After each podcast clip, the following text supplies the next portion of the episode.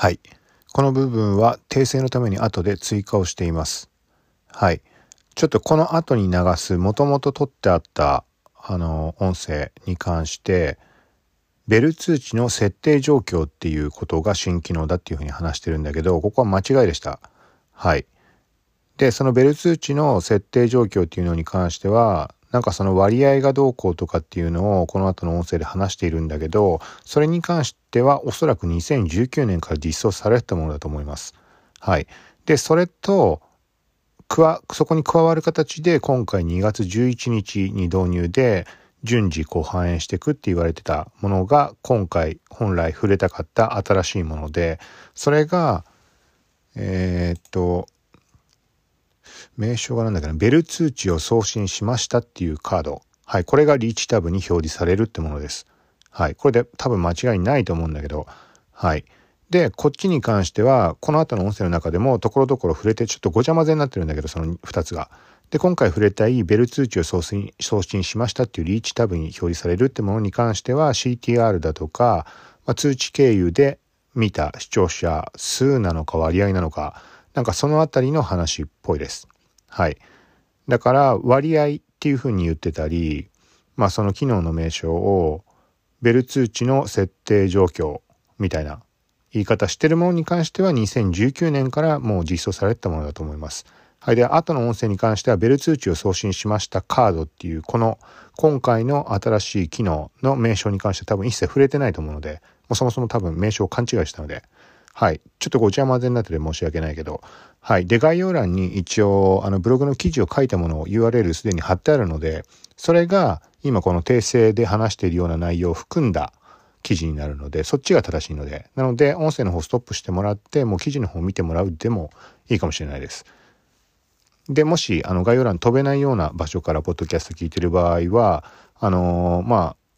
YouTube、YouTube じゃない、このアカウントのプロフィール欄から、まあ、ブログの方を飛んでもらってトップページから見てもらうとか、もしくは、幸吉 -t.com、ポッドキャストのあの、プロフィールアイコンに設定してある下にドメイン書いてあるので、はい、そこからアクセスして見てみてください。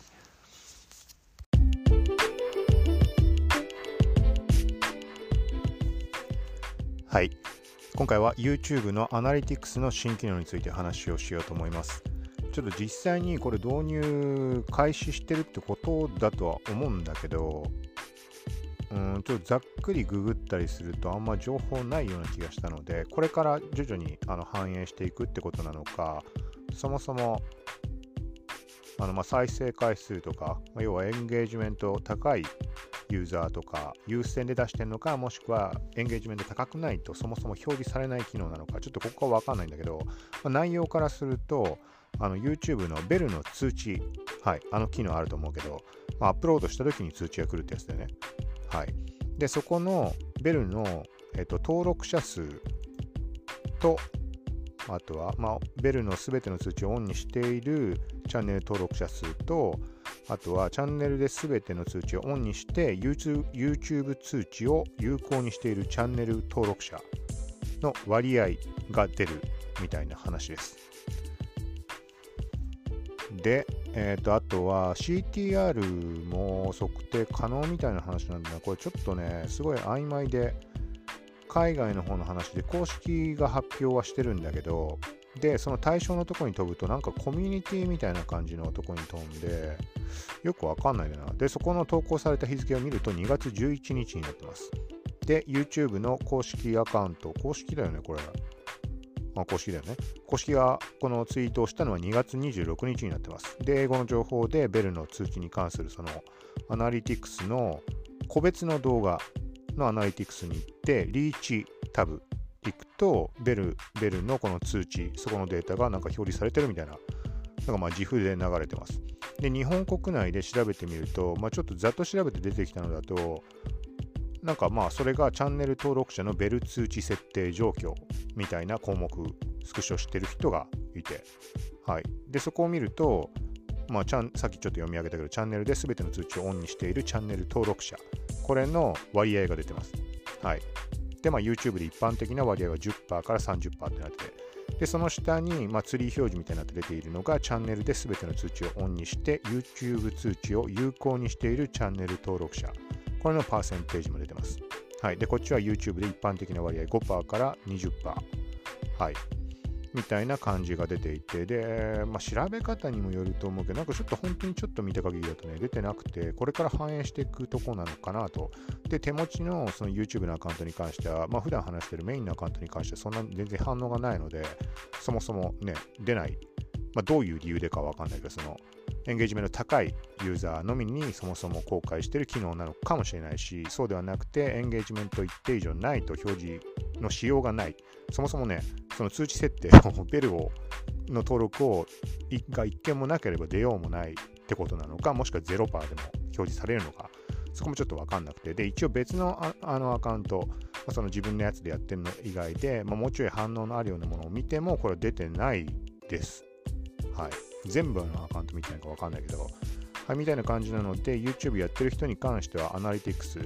まあ、一応、このアカウント全体っていうところのアナリティクスよっていうよりは、その公式アカウントが自負に載せてたのは、動画個別のアナリティクスのリーチ。はい。そこに行って通知に関する、まあ、ベル通知の設定状況。はい。それがなんか表示開始になったとかなるとかっていう話に載せてたので、そこを見てもらうと、個別の動画のアナリティクスリーチタブです。はい。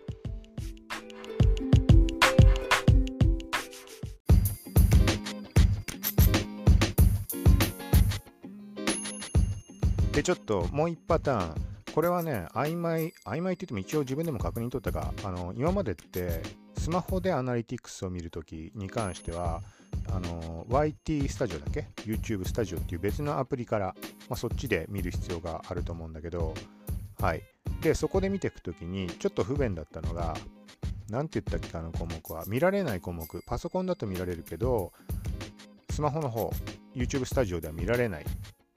項目があって、それが多分ね、インプレッションのクリック率。はい。まあ、インプレッションに対して、まあ、サムネイルとか表示された、まあ、サムネイルに限らず、まあ、本文とかも、本文というかタイトルとかももちろん含まれるだろうけど、まあ、インプレッションのクリック率、その表示されたことに対してどれだけクリックされたかっていう、要はそこの改善としてはサムネイルが大きな役割を果たすので、サムネイルがね、あの引き込めるような内容とか、パッと見で分かりやすい内容にすることで、ここのインプレッションのクリック率が上がりますよみたいな、そういう話でよく上がるんだけど、はい、この項目がスマホで見たときはね、表示されてなかったと思うんでね、ちょっと前にいろいろちょっと気にして試してた時があって、スマホだと出ないの不便だなと思ったんだけど、これが今現状出るようになってます。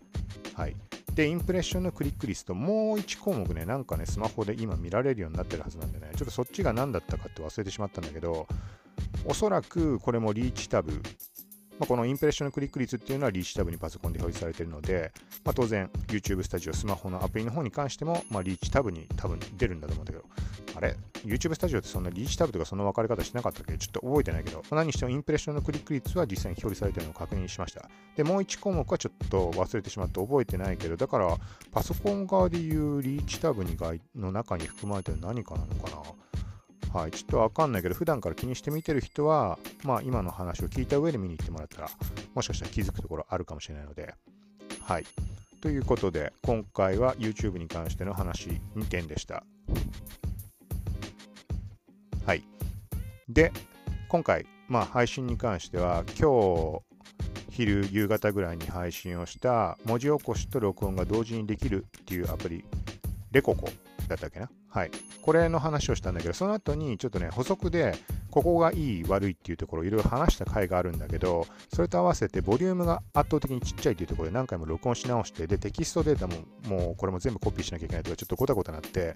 とりあえずね、あの、エピソードの中に何パターンか詰め込んであるんだよね。いろいろ試したパターンを、声のボリュームに関して。で、その中で、そのレココっていうところの問題に感じる部分、文字起こしにもちょっと難点があったりするので、はい、そういうところを話したのを今もう取ってあります。で、そこに合わせて音量って面で、じゃあ Google Keep 音質悪いと言ったけど、実際にじゃあ音量を含めてどうかっていうところでそれも一緒に入れたって、ちょっとまだ公開できてないんだけど、だからそれに関しては文字起こしのデータ抜きとして、音量っていうところの話、音質っていう話だけでちょっとまとめたものとして、あの話し方変える、スマホの持ち方を変えたりとかっていうのでやってるので、それはまた別で公開します。はい。で、今回に関しては一応、まあ、その後で公開するもののつながりになってしまうけど、そのレココっていうアプリ、まあ、声がちっちゃいんで、もうね、iPhone を唇の目の前、真正面、本当に目の前にあの iPhone の下の部分、マイクの部分くっつける感じで話をしてます。で、ちょっと大きめの声ぐらい。はい。これでまあどんなもんかっていう。はい、まず試した感じだと、普段やってるアンカーのアプリでもう通話するみたいな感じで、耳にくっつける感じで話してるのと比べると、どうしてもね、もう全然音量ちっちゃくなってしまって、はい、だからその確認も含めて今回は配信をします。はい。ということで、まあ、こんな感じで YouTube の方に関してもちょこちょこ触れながらやっていこうと思うので、よかったらまた聞いてください。さようなら。